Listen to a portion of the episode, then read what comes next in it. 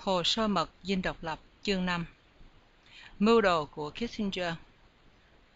Vào lúc năm giờ chiều ngày mười bảy tháng mười năm một nghìn chín trăm bảy mươi hai, ông Thiệu ra lệnh cho Bộ Tổng tham mưu gấp rút chuyển về Sài Gòn một tập tài liệu vừa bắt được của Việt Cộng, tìm thấy dưới hầm một tên chính ủy thuộc tỉnh Quảng Tín, được chở khẩn cấp bằng máy bay nhẹ, rồi máy bay trực thăng qua Đà Nẵng. Các tài liệu này về tới bàn giấy ông Thiệu lúc nửa đêm. Ông vội vã đọc, hết sức sửng sốt vì nhận ra ngay rằng cán bộ Cộng sản trong một tỉnh lỵ cô lập ở miền Trung còn biết được nhiều chi tiết về hòa đàm Paris hơn là chính mình.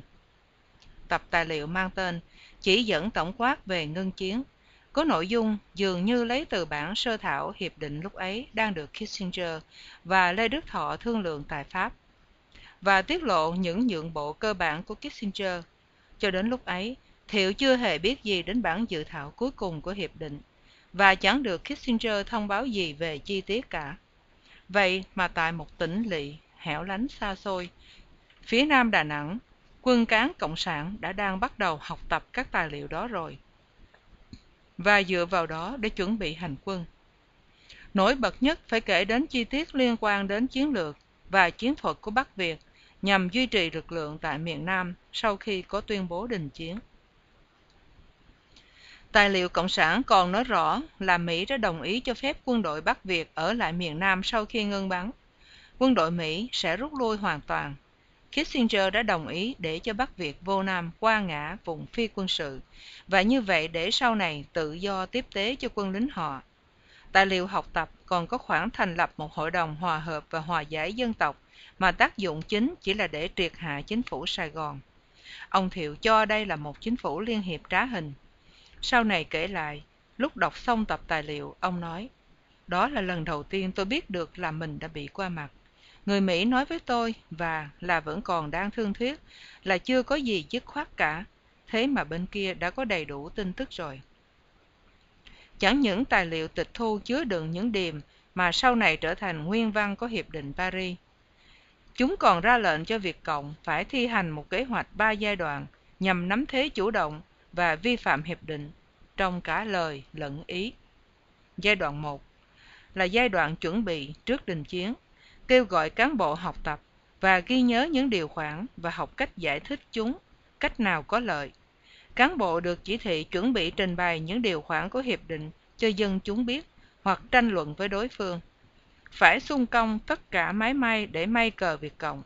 Những lá cờ này trong ngày đình chiến sẽ được treo trước cửa mỗi nhà, trong mỗi ấp, xóm, trên mỗi ngọn đồi.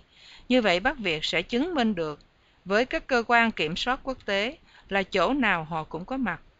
Đồng thời các đơn vị lớn của Cộng sản phải tấn công để ghìm chân các lực lượng Sài Gòn. Các lực lượng vùng và địa phương quân Cộng sản phải được phân tán ra thâm nhập mọi ấp, mọi vùng đông dân cư, chặn mọi trục giao thông và nằm tại chỗ cho tới khi nào có đại diện quốc tế đến. Giai đoạn hai. Cách thực thi trong ngày đình chiến. Ba ngày trước khi đình chiến, mỗi đơn vị Cộng sản phải hành quân giành dân lấn đất, phải giữ lấy đất đã chiếm được và treo cờ mặt trận giải phóng ở đó. Phải chuẩn bị các cuộc biểu tình đòi chính phủ Sài Gòn thi hành ngưng bắn và cho quân lính trở về gia đình họ. Biểu tình đòi thực hiện các quyền tự do di chuyển, hội họp và bãi bỏ quân dịch và giới nghiêm. Các đơn vị tuyên truyền võ trang phải đẩy mạnh những hành động xúi dục, khích động bằng cách giải thích hiệp định, kêu gọi binh sĩ Việt Nam Cộng Hòa ngưng chiến đấu, nghỉ phép hoặc về thăm nhà và đào ngũ. Giai đoạn ba. Trong giai đoạn sau đình chiến hay giai đoạn củng cố, phải giữ chặt và củng cố mọi thắng lợi đã đạt được. Tùy kết quả của hai giai đoạn đầu mà lấy thêm hành động mới, nhưng mục tiêu là tiến tới việc triệt hạ chính phủ Thiệu, đồng thời tiếp tục tuyên truyền nâng cao uy tín Cộng sản và đòi tôn trọng và thực thi Hiệp định Paris. Ông Thiệu đã phải giật mình khi đọc những tin trên. Điều ông lo sợ nhất là một vụ đổi chác bí mật đã trở thành sự thực. Chỉ mới hai tuần trước, ngày bốn tháng mười, ông đã trao cho một giác thư cho tướng Hay ở Sài Gòn để đem về cho Kissinger, nhắc nhở ông về những nguyên tắc điều đình căn bản mà hai bên đã thỏa thuận. Nếu chính phủ Hoa Kỳ lại đi tới được một quan niệm mới nào về hòa giải, xin vui lòng thông báo cho chính phủ Việt Nam Cộng Hòa biết. Rồi lá thư đề ngày sáu tháng mười của Nixon sau đó cũng đã cả quyết với ông rằng sẽ không lấy một quyết định nào trong lúc thương lượng mà không có sự tham khảo hoàn toàn đầy đủ và kịp thời giữa chúng ta. Trong một tháng, ông Thiệu tự nhiên thấy mọi việc ăn khớp với nhau.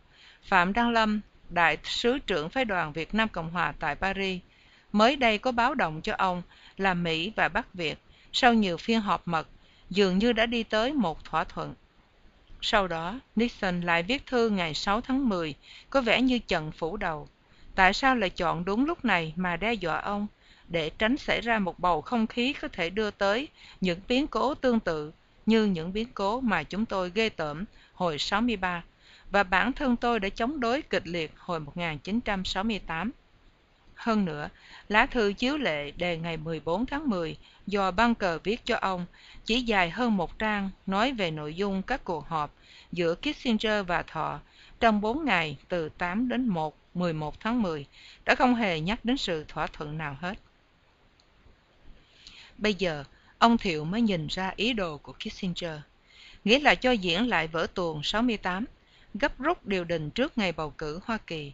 Kissinger lại sắp qua Sài Gòn mang theo một thỏa ước giữa Hoa Kỳ và Bắc Việt. Và chỉ mấy hôm trước khi ông đi, Nixon đã viết thơ cho ông Thiệu dọa đảo chính. Như vậy, chắc là để dọn đường cho ông. Trái với lời hứa của Nixon, đã không hề có một sự tham khảo có ý nghĩa nào với Việt Nam Cộng Hòa về những điểm then chốt tối hậu của thỏa ước đó. Việt Nam Cộng Hòa đã không hề được xem bản văn hoặc yêu cầu bình luận chi tiết bất cứ phần nào trong dự thảo chót của hiệp định. Vừa phẫn nộ vừa buồn bực, ông Thiệu mời một số nhân vật chính trong chính phủ tới họp để bàn về sự phản bội của Mỹ và tìm cách phản ứng với chuyến thăm sắp tới của Kissinger. Trong số những người được mời có Phó Tổng thống Trần Văn Hương, Thủ tướng Trần Thiện Khiêm, Đại tướng Cao Văn Viên và ông Hoàng Đức Nhã.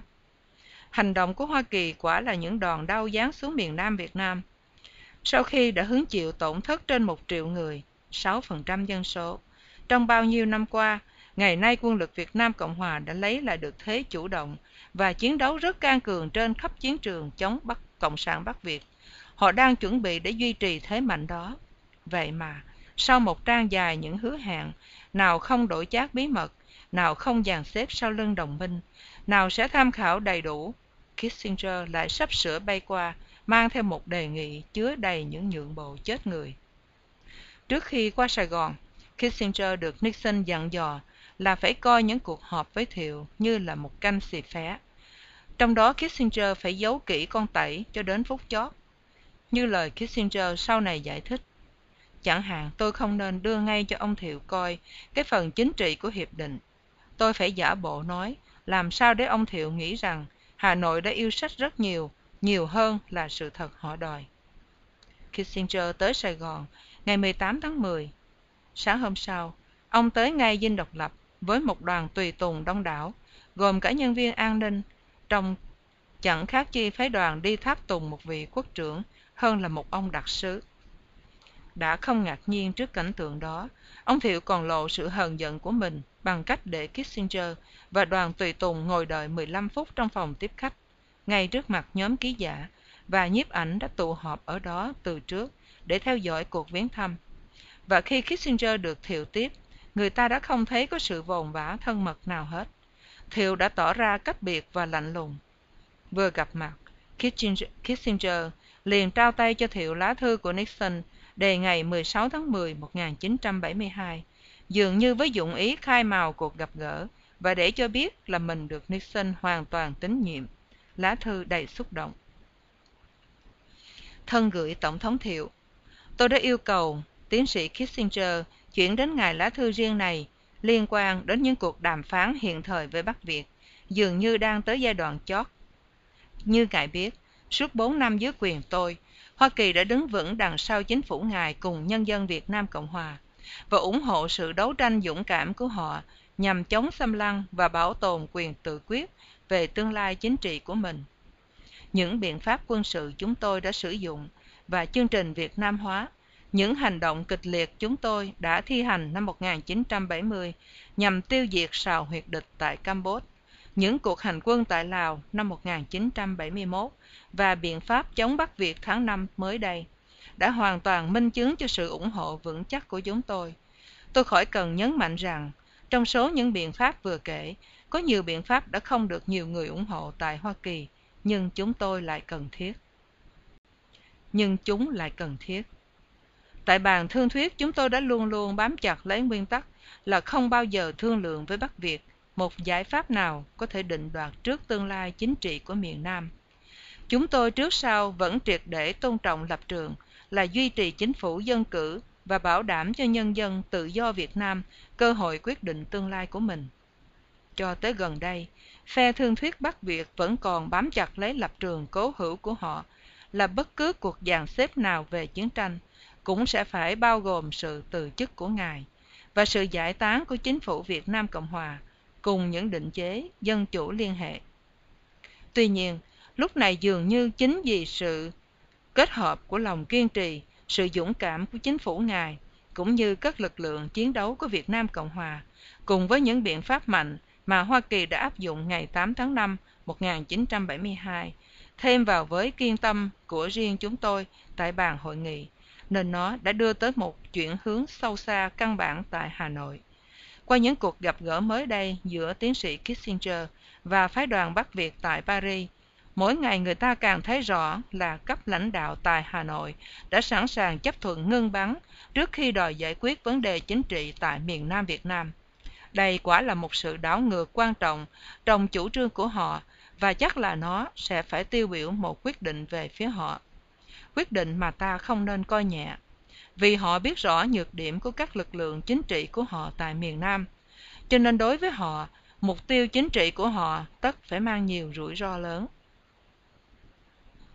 Hậu quả của sự thay đổi chiến lược này đã đưa tới một tình huống, trong đó chúng tôi và phe thương thuyết Hà Nội đã thỏa thuận về một bản văn quy định một cuộc đình chiến, sự triệt thoái những lực lượng đồng minh còn lại, sự trao đổi tù binh và sự tiếp tục tồn tại của chính phủ ngài cùng những định chế dân chủ của miền Nam sau khi cuộc ngưng bắn có hiệu lực.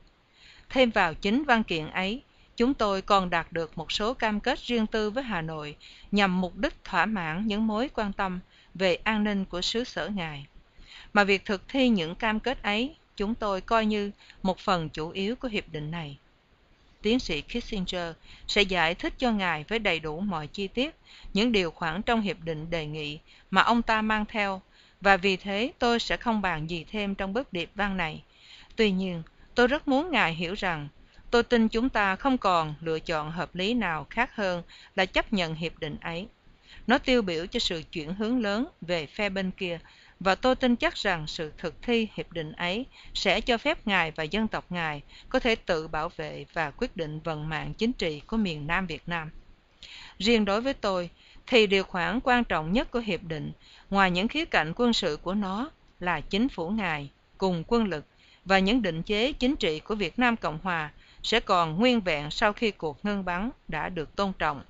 Trong thời kỳ tiếp theo sau đình chiến, ngài có thể được hoàn toàn an tâm là chúng tôi sẽ tiếp tục cung cấp cho chính phủ ngài sự yểm trợ đầy đủ nhất, kể cả viện trợ kinh tế và bất cứ viện trợ quân sự nào phù hợp với những điều khoản đình chiến của hiệp định này. Tôi công nhận rằng sau bao năm chiến tranh, một cuộc hòa giải sẽ mang đến cho sự nghiệp lãnh đạo của ngài và nhân dân ngài một thử thách vô cùng lớn lao. Tất cả chúng ta đều công nhận rằng cuộc xung đột giờ đây sẽ chuyển đến một hình thức khác, một hình thức đấu tranh chính trị, trái với tranh chấp quân sự công khai. Nhưng tôi tin chắc rằng với khôn ngoan và kiên trì, chính phủ ngài cũng như nhân dân Nam Việt Nam sẽ đáp ứng được thử thách mới đó. Trong nỗ lực ấy, ngài sẽ có được sự ủng hộ tuyệt đối của tôi, và tôi xin ngài biết rằng tôi tin tưởng trong giai đoạn mới này, sự lãnh đạo liên tục mà ngài dành cho vận mạng miền Nam Việt Nam thật vô cùng cần thiết. Sau hết, tôi phải nói rằng, nếu như ta đã có thể mạo hiểm trong chiến tranh, thì tôi tin là ta cũng phải mạo hiểm trong hòa bình. Ý định của chúng tôi là quyết tâm tôn trọng những điều khoản trong các hiệp định và thỏa thuận ký kết với Hà Nội. Và tôi biết rằng đó cũng là thái độ của chính phủ ngài. Chúng tôi đòi hỏi có qua có lại, và đã cảnh báo cho cả họ lẫn các đồng minh lớn của họ biết rõ như thế. Tôi xin cam kết với ngài rằng bất cứ một sự bội tín nào về phía họ cũng sẽ bị chúng tôi lên án khắt khe nhất, và nó sẽ có những hậu quả trầm trọng nhất. Nhân dịp này, tôi xin phép Ngài cho tôi được nhắc lại những tình cảm kính trọng sâu xa nhất của cá nhân tôi và lòng ngưỡng mộ đối với Ngài và những người bạn chiến đấu của Ngài. Kính thư Richard Nixon. Dưới chữ ký, Nixon còn có thêm một đoạn viết tay. Tiến sĩ Kissinger, Đại tướng Hay và tôi đã thảo luận, đã thảo luận rất lâu về đề nghị này. Cá nhân tôi tin đó là đề nghị thuận lợi nhất mà ta có thể đạt được, và nó thỏa mãn được điều kiện tuyệt đối của tôi là Việt Nam Cộng Hòa phải tồn tại như một quốc gia tự do. Những bình luận của tiến sĩ Kissinger được sự hậu thuẫn hoàn toàn của tôi. Ông Thiệu đọc hết lá thư, nhưng không một lời bình luận. Rồi ông mời Kissinger sang phòng ước đoán tình hình, có cửa thông sang văn phòng ông, để gặp Hội đồng An ninh Quốc gia. Kissinger yêu cầu được ba mươi phút để trình bày bản hiệp định. Kissinger nhấn mạnh các phần chính trị của hiệp định mà ông tin là có lợi cho Việt Nam Cộng Hòa. Ông cam đoan Hoa Kỳ sẽ duy trì các căn cứ không quân tại Thái Lan và giữ đệ thất hạm đội ngoài khơi để ngăn chặn Bắc Việt tấn công. Kissinger hứa tiếp tục kinh viện và quân, và quân viện cho Việt Nam Cộng Hòa. Trong khi đó, ông tin rằng những thỏa thuận ngầm giữa Liên Xô và Trung Cộng sẽ giảm bớt xuống nhiều nguồn tiếp liệu chiến cụ cho quân đội Bắc Việt. Theo ông, đây là lúc thuận lợi để đi tới một hiệp ước với Cộng sản, vì dù sao chăng nữa, Việt Nam Cộng Hòa cũng đã có quân lực trên một triệu người và kiểm soát được tám mươi lăm phần trăm dân số. Ông tin tưởng rằng Việt Nam Cộng Hòa sẽ phát triển và thịnh vượng trong thời kỳ hậu chiến. Kissinger không đi vào các chi tiết về những gì còn phải giải quyết với Hà Nội và cũng không cho Thiệu biết một thời khóa biểu mật mà ông ta đã đồng ý với Bắc Việt, là họ sẽ ký tắt vào bản hiệp định tại Hà Nội chỉ một tuần lễ sau đó, vào ngày hai mươi tư tháng mười. Trình bày xong, Kissinger trao cho ông Thiệu một phó bản duy nhất của hiệp định bằng Anh ngữ. Thiệu ra hiệu cho Nhã tới, đứng sau ghế Thiệu, đọc bản văn trong lúc Kissinger trình bày các điều khoản của hiệp định. Nhã ghé tai ông Thiệu nói thầm, đây đâu phải là những điều mà mình trông đợi. Hãy cứ nói vài điều vớ vẩn nào đó để lấy thêm thời giờ suy nghĩ.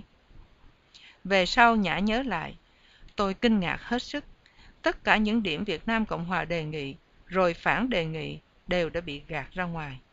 Tôi khựng lại vì ngạc nhiên, nhưng cố không để lộ ra mặt. Ông Thiệu cũng kinh ngạc và cũng cố giữ trong lòng. Về sau, ông nói với Hưng là ông căm phẫn với Kissinger đến độ ông muốn đấm cho anh ta một quả vào miệng. Thế nhưng ông cố tự kiềm chế và yêu cầu Kissinger cho một bản tiếng Việt của hiệp định. Kissinger nói không có, nhưng sẽ kiếm trong hồ sơ một bản. Thiệu cảm ơn Kissinger về phần trình bày hay, và nói thêm cho tôi thời giờ suy nghĩ, ta sẽ hội lại lúc năm giờ chiều. Thiệu hứa sẽ nghiên cứu cẩn thận bản tiếng Anh trước khi đó. Buổi họp chấm dứt trong tinh thần thân hữu, và Kissinger có đôi chút phấn khởi. Về phần Thiệu, ông lập tức chỉ thị cho Nhã phân tích toàn bộ đề án, và phải xong lúc ba giờ chiều để có thể thảo luận trước phiên họp năm giờ. Sau này Nhã kể lại, tôi vội cho in thành nhiều bản và mời Ngoại trưởng Lắm, Cố vấn Nguyễn Phú Đức và Đại sứ Phượng đến dùng cơm trưa với tôi tại nhà hàng La Cave. Ngồi vào bàn tôi hỏi ngay, quý vị nghĩ thế nào? Họ nói không đến nỗi nào. Chúng tôi tưởng còn tệ hơn nữa. Thế nào là không đến nỗi nào? Quý vị đã đọc kỹ chưa? Nhã để ý là không có khoản nào nói đến việc rút quân Bắc Việt. Ngoài ra hiệp định chỉ nói tới ba quốc gia Đông Dương, ý muốn nói là chỉ có một nước Việt Nam, Lào và Campuchia. Về phía Bắc Việt thì chúng vẫn cho Việt Nam Cộng Hòa, quốc gia thứ tư, với thủ đô ở Sài Gòn là không được kể như một chính phủ hợp pháp. Nhã hỏi tiếp, quý vị có thấy chữ National Council of Reconciliation trong đó không? Tôi sẽ hỏi họ xem cái này là cái gì trong bản Việt ngữ. Không có bản tiếng Việt, mọi người đều phải nghiên cứu bản tiếng Anh, rồi đến dự phiên họp khẩn của Hội đồng An ninh Quốc gia vào lúc ba giờ như đã dự liệu. Hội đồng quyết định có năm điểm chính cần được minh xác. năm giờ chiều hôm đó, Kissinger và Bunker trở lại dinh độc lập để gặp Thiệu. Kissinger có vẻ rất hăng. Thiệu lịch sự, nhưng nhất định cứ hỏi bằng tiếng Việt, cho Nhã thông ngôn, để giữ cho buổi họp ở cấp lễ nghi hình thức. Ông nói, chúng tôi đã phân tích sơ qua, và chúng tôi muốn hỏi một vài điểm cần được minh xác. Rồi sau đó, chúng tôi cần có thêm thời giờ để nghiên cứu bản văn, cả tiếng Việt lẫn tiếng Anh. Rồi ông hỏi thêm, à, còn ba quốc gia Đông Dương mà ông nói đến là những quốc gia nào vậy? Kissinger không để lỡ một giây đáp liền. Thưa ngài, chắc là thư ký đánh máy sai đó. Bản tiếng Anh nói đến ba dân tộc Đông Dương ám chỉ Lào, Campuchia và một nước Việt Nam. Thiệu nhất định không chấp nhận công thức đó. Hội nghị Geneva đã thừa nhận bốn quốc gia, trong đó có hai Việt Nam, Việt Nam Dân Chủ Cộng Hòa và Việt Nam Cộng Hòa. Sự việc này đâu có thể thay đổi. Thiệu còn nhất định không chịu cho mặt trận giải phóng được xưng là đại diện cho miền Nam Việt Nam. Kissinger giải thích rằng sự nhắc nhở ba dân tộc Đông Dương là một sơ ý, là lỗi đánh máy. Ông dám nói như vậy, dù là bản dự thảo nhắc nó đến hai ba lần. Và được viết xuống bằng chữ ba và bằng con số ba. Ông Thiệu còn quan tâm đặc biệt đến định nghĩa của Hội đồng Hòa hợp và Hòa giải Dân tộc. Nhiều lần trong bản văn, danh xưng này được gọi là một cơ cấu hành chánh. Nếu đứng về ngôn ngữ Việt Nam, thì cơ cấu hành chánh và cơ cấu chính quyền rất giống nhau, và ý nghĩa của nó rất dễ được hiểu lầm là chính phủ liên hiệp trá hình. Kissinger giải thích rằng hội đồng sẽ không có quyền hành của một chính phủ, mà chỉ có nhiệm vụ cố vấn, thi hành những gì đã được các phe phái đồng ý. Nó không phải là một chính phủ liên hiệp. Kissinger khăng khăng, nó chỉ là một hội đồng bé nhỏ tí ti, nó không có quyền hành, nó chỉ là một cơ quan tư vấn thôi. Còn quân đội Bắc Việt thì sẽ ra sao khi một hiệp định Paris đã được ký kết? Kissinger đáp, sẽ không có sự thâm nhập thêm nữa của quân đội từ miền Bắc, và quân lực Việt Nam Cộng Hòa với quân số một triệu một trăm nghìn người sẽ chẳng việc gì mà phải sợ sự hiện diện của một trăm bốn mươi nghìn quân Bắc Việt. Được hỏi tại sao lại không có đoạn nào nói rõ về sự rút quân Bắc Việt, thì Kissinger giải thích, Ờ, thì như quý ông biết, chúng tôi đã thảo luận điều đó với Bắc Việt và họ không chấp nhận, cho nên chúng tôi nghĩ là không nên để nó vào bản văn, để khỏi làm hỏng bầu không khí. Điều đó làm ông Thiệu giận nhất trong phần trình bày của Kissinger là ông này cứ khăng khăng cho hiệp định là một thắng lợi to lớn nhất có thể đạt được, và là một sự sụp đổ của lập trường Bắc Việt. Nhã kể lại câu nói của Kissinger như sau. Lê Đức Thọ đến nói với tôi rằng đó là nhượng bộ đau đớn nhất mà hắn phải chịu, nhưng vì lợi ích hòa bình nên hắn đã phải nhường tôi, và hắn còn khóc nữa. Nhã nhận xét, câu nói là Cộng sản khóc làm chúng tôi sửng sốt. Cộng sản đâu có biết khóc, hoặc giả Kissinger ngây thơ, hoặc ông ta cho mình là ngu. Đến đây, ông Thiệu đề nghị một buổi họp ở cấp tiểu nhóm với Ngoại trưởng Lắm sáng hôm sau để thảo luận vào chi tiết bản hiệp định. Kissinger đồng ý. Dường như để đắm mõm, Kissinger và Bunker lại xin họp riêng với Thiệu, Cao Văn Viên và Đại tướng Creighton Abrams, người đứng đầu cơ quan viện trợ quân sự Mỹ, để thảo luận về việc gấp rút tăng cường tiếp liệu cho quân cụ cho Sài Gòn trước khi có ngừng bắn. Các loại trang bị sẽ được gửi qua Sài Gòn trước ngày ký kết hiệp định và sẽ được thay thế trên căn bản một đổi một, theo các điều kiện đã quy định trong hiệp ước. Trước khi khảo sát đề nghị mà Kissinger mang từ Paris qua, điều hệ trọng nhất là phải xét xem giữa ông này và Nixon có những khác biệt nào về cách giải quyết chiến tranh Việt Nam. Kissinger dự định đi Hà Nội bí mật để ký tắt vào bản hiệp định ngày hai mươi tư tháng mười, trước khi Nixon công bố. Ông cho rằng bầu cử tổng thống là giai đoạn chót của một chu kỳ chính trị, là lúc để Hoa Kỳ hồi sinh. Chấp nhận những nhượng bộ chính trị để chấm dứt chiến tranh sẽ dễ dàng hơn nếu được thi hành trước nhiệm kỳ hai của Nixon. Cái phong cách cá nhân của Kissinger bị nhiều người trong chính Tòa Bạch Cung chỉ trích là Haldeman, Tổng lý văn phòng của Nixon, lúc ấy đang phát động một chiến dịch nhằm áp lực Kissinger trở về cương vị cố vấn của mình, đồng thời nâng cao vai trò chủ yếu của Nixon trong các cuộc thương thuyết. Haldeman e ngại rằng Kissinger muốn qua mặt Nixon và làm mờ đi hình ảnh chủ chốt của một vị tổng thống trong những quyết định về chính sách đối ngoại. Còn Kissinger thì lại rất nhạy cảm về những chỉ trích ấy và mang nhiều kỳ vọng cho chính vai trò của mình trong nhiệm kỳ hai. Ông muốn tạo thêm ảnh hưởng của mình bằng cách tuyên bố cho cả thế giới là ông đã mang lại hòa bình cho Việt Nam. Kissinger còn có một nghị trình riêng tư cho nhiệm kỳ hai nữa. Nào giảm mức độ căng thẳng với Liên Xô, nào bình thường hóa với quan hệ Trung Cộng, Việt Nam làm ngán trở những mục tiêu dài hạn của ông ta. Chừng nào Việt Nam còn là một vấn đề thì khó mà tiến tới được. Kissinger cho là cá nhân ông ta đang bước vào một giai đoạn lịch sử.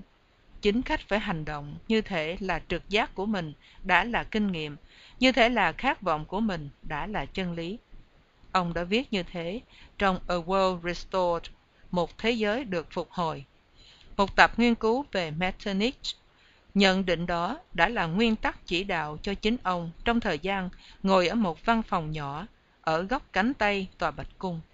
Trong một cuộc phỏng vấn do nữ ký giả người Ý Oriana Fallaci thực hiện, Kissinger giải thích rằng sở dĩ ông có được sức mạnh là nhờ ở lối hành động theo riêng ý mình.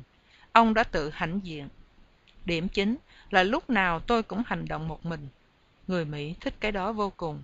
Người Mỹ thích hình ảnh một gã chăn bò dẫn đầu một toán di dân, một mình trên lưng ngựa đi đầu, thủng thẳng tiến vô một tỉnh lỵ, một thị xã, chỉ mình với ngựa thôi, không có gì khác. Có thể là không có cả súng nữa, là vì gã không cần bắn. Gã chỉ hành động bằng cách là ở đúng chỗ, vào đúng lúc. Thế thôi, nói gọn hơn, gã là một cowboy. Đơn thân độc mã là một phần tạo nên phong cách của Kissinger. Thế nhưng, ông cũng đã phải khó nhọc để chiêu phục cảm tình của những kẻ có thể chống đối mình.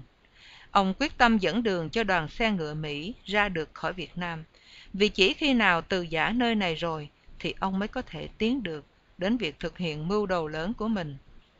Trong một bữa ăn với một nhóm chủ bút của tạp chí Time và Fortune tại thủ đô Hoa Thịnh Đốn, ngày hai mươi chín tháng chín năm một nghìn chín trăm bảy mươi hai, Schecter ngạc nhiên về sự Kissinger bác bỏ cả Bắc Việt lẫn Nam Việt. Ông nói, vấn đề của chúng ta với người Việt Nam là bên nào cũng cho là mình đang thắng, và khoan hồng chẳng hề là đặc tính của họ. Rồi ông đánh giá Thiệu và Thọ ngang nhau, cùng Việt Nam như nhau về lối suy tưởng cũng như cách xử sự. Cả hai đều gớm khiếp như nhau. Đó là lần đầu tiên Kissinger nói đến hai phe bằng cùng một lập luận. Một dấu hiệu rõ ràng là Hoa Kỳ đang áp dụng một thái độ xa cách với Thiệu và tìm cách triệt thoái quân đội khỏi miền Nam. Kissinger tiếp, trong thực chất, chiến tranh đã tàn rồi. Chẳng một ai thắng cả. Người Mỹ không còn quyền lợi gì, ngoại trừ ra đi với phẩm cách. Thọ là một tên cuồng trí, không biết được đâu là con đường quốc nội bình thường mà đi theo. Nhận xét cuối cùng này quả như một lời tiên tri và chứng tỏ Kissinger đã có một hiểu biết sâu xa về tên lãnh đạo Bắc Việt này. Kissinger khẳng định rằng người Việt rất khác, óc của họ làm việc khác với óc ta. Tiến sĩ Eric Wolff, người đứng đầu phân khu tâm bệnh tại Đại học Freiburg, Tây Đức, và là người đã lập ra chương trình tâm bệnh học tại Đại học Huế, tin rằng trí óc người Việt tạo dựng được những hiện thực ngay ở trong những tình huống huyền thoại hoang đường. Kissinger nói Wolff có lần đã bảo ông rằng đối với người Việt, những sự việc có thật trong đời sống thường ngày không tương ứng với thực tế như ta nhận thức, mà tương ứng với một chuỗi thần thoại. Vấn đề chính bây giờ là tìm cho ra đâu là những huyền thoại mà người Việt cảm thấy có liên hệ trong một tình huống nào đó. Riêng Kissinger cần phải tìm xem cái gì mà miền Nam Việt Nam chấp nhận là thực tế, bởi lẽ đối với Hoa Kỳ thì thực tế là chiến tranh phải chấm dứt. Như thế, đối với ông ta, tâm trạng và phong thái đã rõ rệt. Hoa Kỳ đã làm những gì có thể làm tại Việt Nam. Bây giờ là lúc giải kết trong danh dự. Kissinger giải thích, người Việt Nam là một giống người khó tính, bướng bỉnh và đa nghi. Và một lúc khác, cũng trong bữa ăn trưa ấy, Kissinger nói rằng giải pháp lý tưởng là thỏa thuận với Bắc Việt trước khi có bầu cử, nhưng đợi khi nào bầu cử xong mới tuyên bố kết quả điều đình. Hedley Donovan, chủ biên của tạp chí Time, một người hằng cảm phục Kissinger, nghe đến đây không chịu nổi nữa. Ông bèn thuyết cho Kissinger một hồi về tầm quan trọng của sự chính trực trong tiến trình bầu cử và về những tai hại có thể xảy ra nếu như điều đình chỉ vì cuộc bầu cử. Kissinger miễn cưỡng đồng ý. Thế rồi Kissinger bay sang Paris để cố xoay cho được một hiệp định trước ngày bầu cử, hy vọng có thể tái lập ảnh hưởng của mình trong Tòa Bạch Cung bằng cách đóng góp vào sự thắng cử của Nixon. Kissinger đã nghĩ rằng Nixon dự định đưa đại sứ Hoa Kỳ tại Tây Đức Kenneth Rush lên thay thế William Rogers trong chức ngoại trưởng, chức vụ mà ông rất ham muốn, bởi Nixon vẫn ngưỡng mộ Rush về vai trò của ông này trong cuộc thương thuyết Berlin. Mặt khác, nếu phân tích kỹ thì thấy Nixon đã lập thời khóa biểu cho mình căn cứ vào sức mạnh chính trị, còn thời khóa biểu của Kissinger thì dựa vào tham vọng cá nhân và tham vọng trí thức riêng của ông ta. Cả hai đều hay nói đến hòa bình trong danh dự và tầm quan trọng của việc chấm dứt chiến tranh một cách danh dự trong bài viết cho tạp chí Foreign Affairs số ra tháng một năm một nghìn chín trăm sáu mươi chín bàn về thương thuyết Việt Nam. Kissinger đã nói: bất kể lý do tại sao ta dính líu vào Việt Nam, bất kể những phán đoán về hành động của ta, chấm dứt cuộc chiến tranh một cách danh dự là một điều tối cần thiết cho hòa bình thế giới. Nhưng nói một đàng là một nẻo. Thực ra Kissinger chỉ muốn có một cuộc đình chiến trong danh dự mà thôi. Ông chỉ muốn có một descent interval, một khoảng cách thời gian giữa lúc Mỹ rút lui và lúc sụp đổ của Việt Nam Cộng Hòa, làm sao cho phải chăng, coi được là được rồi. Còn Nixon không hề công khai chấp nhận quan điểm đó. Ông chỉ nói đến thắng lợi hòa bình, có nghĩa là tiếp tục yểm trợ cho Việt Nam Cộng Hòa và mong cho miền Nam Việt Nam được tồn tại lâu hơn. Kissinger thì luôn lo ngại về nhóm bạn bè của ông trong giới đại học sẽ nhìn mình như đang thủ vai xu nịnh, o bế những quan điểm chính trị cứng rắn của Nixon như một vú em trí thức, một hàng thần Do Thái trong một triều đình Đức, là bộ tham mưu tại Tòa Bạch Cung hồi bấy giờ. Kissinger có cái tài dùng ngôn ngữ lịch thiệp và tài hùng biện kênh kiệu. Trước mặt nhóm bằng hữu có khuynh hướng tự do và trước mặt ký giả, ông đóng vai trò thiện nhân giữa bọn hung thần của Nixon. Ông còn cố tránh xa bọn này nữa, điều làm cho H R Haldeman rất bực tức. Vị Haldeman muốn cho Kissinger xử sự giống như bất cứ nhân viên nào khác, nghĩa là phải nhận chịu ép mình dưới kỷ luật của mình trong chức vụ tổng lý. Dưới mắt đám bầy tôi trung của Nixon thì dường như Kissinger quan tâm đến hình ảnh của chính mình hơn là đến hình ảnh của Tổng thống, và điều này đã bị Haldeman ra mặt công kích trong Tòa Bạch Cung. Kissinger đã từng làm việc cho Nelson Rockefeller trong kỳ bầu cử Tổng thống năm một nghìn chín trăm sáu mươi tám và đã được Rockefeller trả lương kể từ giữa thập niên một nghìn chín trăm năm mươi. Hồi còn làm cho Rockefeller, trước khi Nixon được đề cử năm sáu mươi tám, Kissinger có nói: nội tất cả những người ra tranh cử, Richard Nixon là kẻ nguy hiểm nhất nếu trở thành Tổng thống. Dưới mắt Kissinger, Nixon là một kẻ lạ mặt lạnh lùng, xa cách, và tự bản chất là một con người không hấp dẫn. Trước mặt Nixon thì Kissinger là một nịnh thần, luôn luôn thận trọng, không bao giờ dám công khai chống đối Tổng thống. Ông áp dụng nhiều mánh khóe để đạt được sự tín cận của Nixon. Trong hầu hết mọi trường hợp, thực chất của vấn đề không quan trọng bằng sự kiện là chính Kissinger kiểm soát được vấn đề ấy qua sự ủng hộ của Nixon. Đôi khi Kissinger còn yêu cầu người khác lấy một lập trường mà ông biết là có thể đối lập với quan điểm của Tổng thống, chỉ nhằm mục đích làm cho lập trường của họ bị yếu đi dưới mắt Nixon. Ông còn không ngần ngại bóp méo lập trường của mình để có thể hạ đối thủ. Điển hình là vụ Nixon quyết định thả mìn Hải Phòng hồi tháng năm năm một nghìn chín trăm bảy mươi hai. Ngoại trưởng William Rogers được triệu hồi từ Âu Châu về họp với Hội đồng An ninh Quốc gia. Kissinger điện thoại cho Thứ trưởng Ngoại giao Alexis Johnson, nói rằng ông đang cố ngăn trở Tổng thống không nên thả mìn. Viện lý là có thể làm lỡ cơ hội họp thượng đỉnh với Mạc Tư Khoa, mà lúc đó ông tin rằng đã hơn chín phần mười có phần thuận lợi. Ông cho là chính John Mitchell và John Connally đã bày mưu ra vụ thả mìn, và chúng mình phải trông cậy ở Ngoại trưởng Rogers để thay đổi ý kiến Tổng thống trong phiên họp với Hội đồng An ninh Quốc gia dự liệu vào sáng thứ Hai tới. Là sẽ không làm được việc đó, bởi ông này luôn luôn đứng về mọi phe trong mọi vấn đề. khi Rogers và Johnson gặp nhau. Viên Ngoại trưởng nói ông không tin là Kissinger chống việc thả mìn. Johnson bèn điện thoại với Kissinger một lần nữa và được ông này xác nhận lại là ông thực sự chống thả mìn. Theo Johnson, Kissinger còn có vẻ nản chí về đường lối của Nixon. Kissinger dịp này cũng giục Johnson thuyết phục Ngoại trưởng Rogers nên nói thẳng ý kiến chống đối việc thả mìn trong phiên họp tới. Johnson sau này thuật lại. Henry nói ông không có ý định nói thẳng ý kiến của mình ra vì là một phụ tá. Ông ta không muốn chống đối Tổng thống trong một buổi họp công khai. Vậy mà trong chính tập hồi ký của mình, Kissinger đã kể lại nào ông đã đồng ý với việc thả mìn Hải Phòng, nào ông có được sự ủng hộ của Connally. Tại phiên họp an ninh Rogers, trước đã định ủng hộ Nixon, bây giờ lại không có lập trường vững chắc. Và Kissinger thuật lại là Rogers đã dùng dằn nước đôi. Hiển nhiên là ông đã thành công trong việc vô hiệu hóa Rogers. Và như vậy, hiển nhiên là ông đã không ngay thẳng với một vị ngoại trưởng, nhân viên chuyên nghiệp cao cấp của ngành ngoại giao. Kissinger đã không ngay thẳng ngay cả với Nixon về mật đàm tại Paris. Trong thâm tâm, ông muốn tìm đến một giải pháp khiến Hoa Kỳ rút khỏi Việt Nam và lấy tù binh về mà thôi. Trong khi Nixon thì luôn luôn nói đến nhu cầu chiến thắng được hòa bình. Trong cuốn sách nghiên cứu về hòa đàm Việt Nam, Alan Goodman có trích dẫn lời một nhân viên trong nhóm thương thuyết của Kissinger đã tiết lộ về mục đích của ông ta. Ông chỉ muốn một cuộc hòa giải điều đình mà Hà Nội sẽ ký kết để trả lại tù binh và chấm dứt sự can thiệp của Hoa Kỳ là đủ. Còn Nixon thì tin rằng con đường duy nhất để chấm dứt chiến tranh bằng thương thuyết là chứng tỏ cho cả Hà Nội lẫn Sài Gòn biết rằng Sài Gòn có thể thắng được cuộc chiến này. Nixon nhấn mạnh đến công cuộc Việt Nam hóa và sự yểm trợ của Hoa Kỳ. Ông đã chứng minh lời nói bằng việc làm.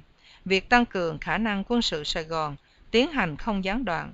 Vụ đột kích Campuchia hồi tháng năm một nghìn chín trăm bảy mươi, vụ thả bom bí mật miền Bắc năm một nghìn chín trăm bảy mươi mốt và một cuộc hành quân phá trung tâm tiếp liệu Bắc Việt tại Chekpon, Lào năm một nghìn chín trăm bảy mươi mốt.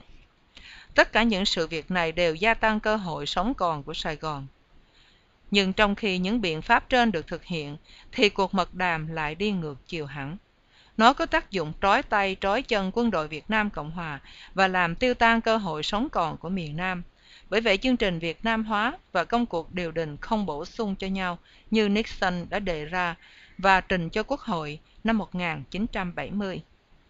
Trên lý thuyết, Nixon và Kissinger cùng đi với nhau, nhưng nếu như cùng hướng đến một mục tiêu thì họ lại thường đi theo hai ngã khác nhau. Nixon nhấn mạnh chương trình Việt hóa, Kissinger nhấn mạnh điều đình. Kissinger đặt kỳ vọng nhiều ở thương thuyết, Nixon thì không. Như Kissinger sau này than phiền, thảo nào Nixon đã luôn luôn hoài nghi thương thuyết. Trong chuyến công du vòng quanh thế giới của tôi, ông ta cứ dồn đến tôi những bức công văn, đòi phải có lập trường cứng rắn hơn tại Paris. Cái đó đã đưa đẩy sự việc sớm đến giai đoạn khủng hoảng. Trái với điều tin tưởng của Kissinger là ông có thể thuyết phục được Hà Nội để họ đi tới thỏa hiệp, Nixon đã coi điều đình chỉ là một cách để Hà Nội nới rộng cuộc tranh đấu, giành thắng lợi cho Cộng sản. Kissinger nhìn thương thuyết theo một khuôn khổ ngoại giao cổ truyền, nghĩ rằng Bắc Việt sẽ sẵn sàng đáp ứng áp lực ngoại giao từ Bắc Kinh và Mạc Tư Khoa.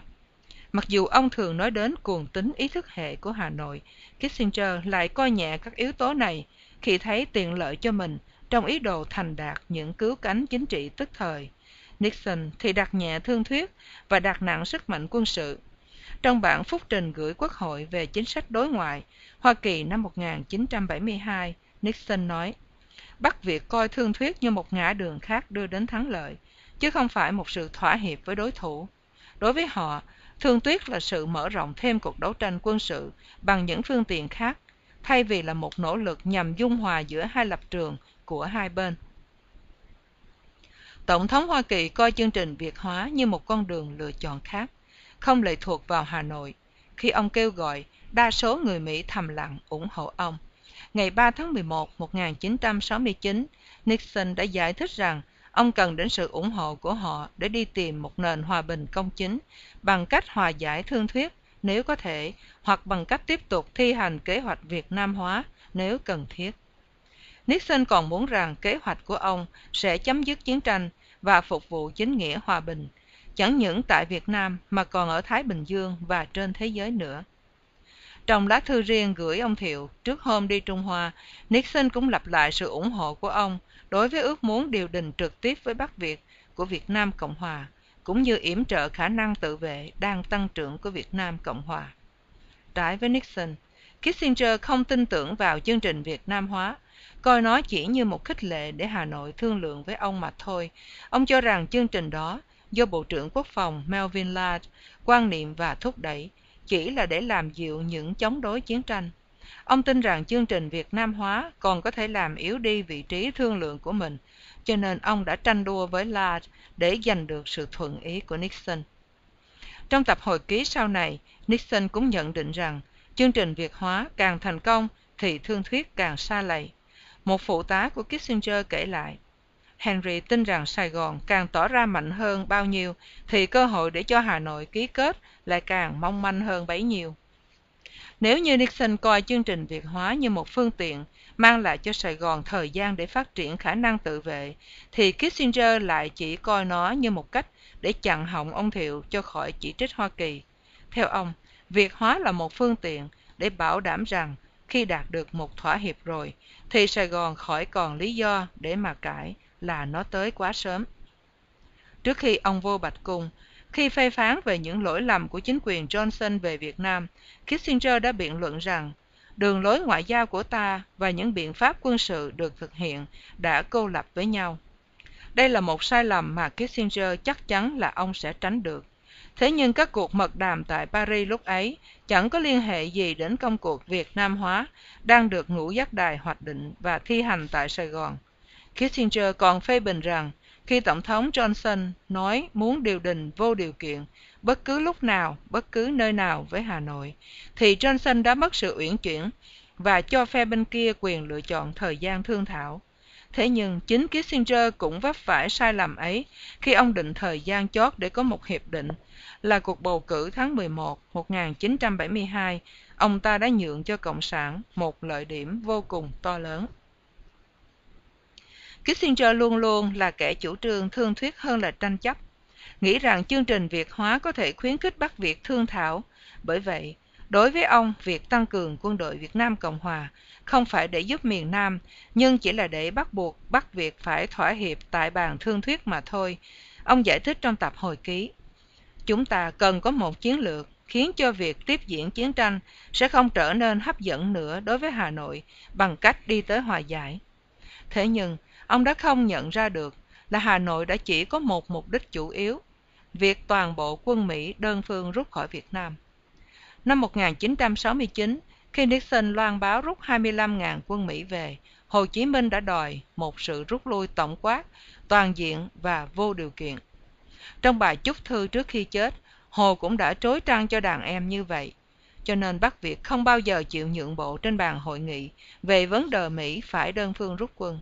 Và như vậy có điều đình cũng vô ích mà thôi. Lén lén đi đêm với Hà Nội, Kissinger chỉ có thể gặp ma. Trong những cuộc mật đàm, Kissinger đã sơ hở để cho Lê Đức Thọ thấy rõ yếu điểm của Mỹ là khao khát có được một chữ ký của y và một hiệp định đình chiến để còn tuyên bố với nhân dân Hoa Kỳ là mình đã tìm được hòa bình và danh dự. Kissinger đã ngẫu nhiên cho Hà Nội cơ hội làm cao, đặt thêm hết điều kiện này đến điều kiện khác. Trong hai năm ròng, Kissinger đã lãng phí thời giờ, tập trung vào việc triệt thoái cả hai bên, coi như là giải pháp then chốt, thế rồi sau cùng hoàn toàn nhượng bộ. Năm một nghìn chín trăm sáu mươi tám, trước khi nhậm chức, ông ngây thơ tin rằng Hà Nội sẽ phải điều đình việc triệt thoái quân đội Mỹ, vì họ không thể bắt Mỹ làm như thế được. Nhưng ông không biết rằng, khi Mỹ tuyên bố rút lui hai mươi lăm nghìn quân tại Midway năm một nghìn chín trăm sáu mươi chín, Hà Nội đã không thấy đó là một khích lệ để cũng rút quân về miền Bắc như ông tưởng trong cuộc họp mặt lần đầu tiên với Xuân Thủy ở Paris. Kissinger bảo hắn là Hoa Kỳ đã làm một số hành động có ý nghĩa, đơn phương để tỏ thiện chí. Chúng tôi đã ngưng tăng viện. Chúng tôi đã loan báo việc triệt thoái đơn phương hai mươi lăm nghìn người và chúng tôi đã hứa là sẽ còn triệt thoái thêm nữa. Kissinger tưởng là đến phiên Hà Nội phải đáp ứng. Đúng như kiểu điều đình Tây Phương, bên này nhường rồi tới bên kia nhường. nhưng không. Chương trình rút quân của Mỹ đã bị mắc kẹt trong tiến trình chính trị quốc nội và Kissinger không thấy rằng Bắc Việt đã nhận định ngay là Mỹ sẽ phải tiếp tục rút lui, bất chấp họ có nhượng bộ hay không. Quả vậy, họ càng kiên nhẫn bao nhiêu thì càng ít quân Mỹ để phải đối phó bấy nhiêu.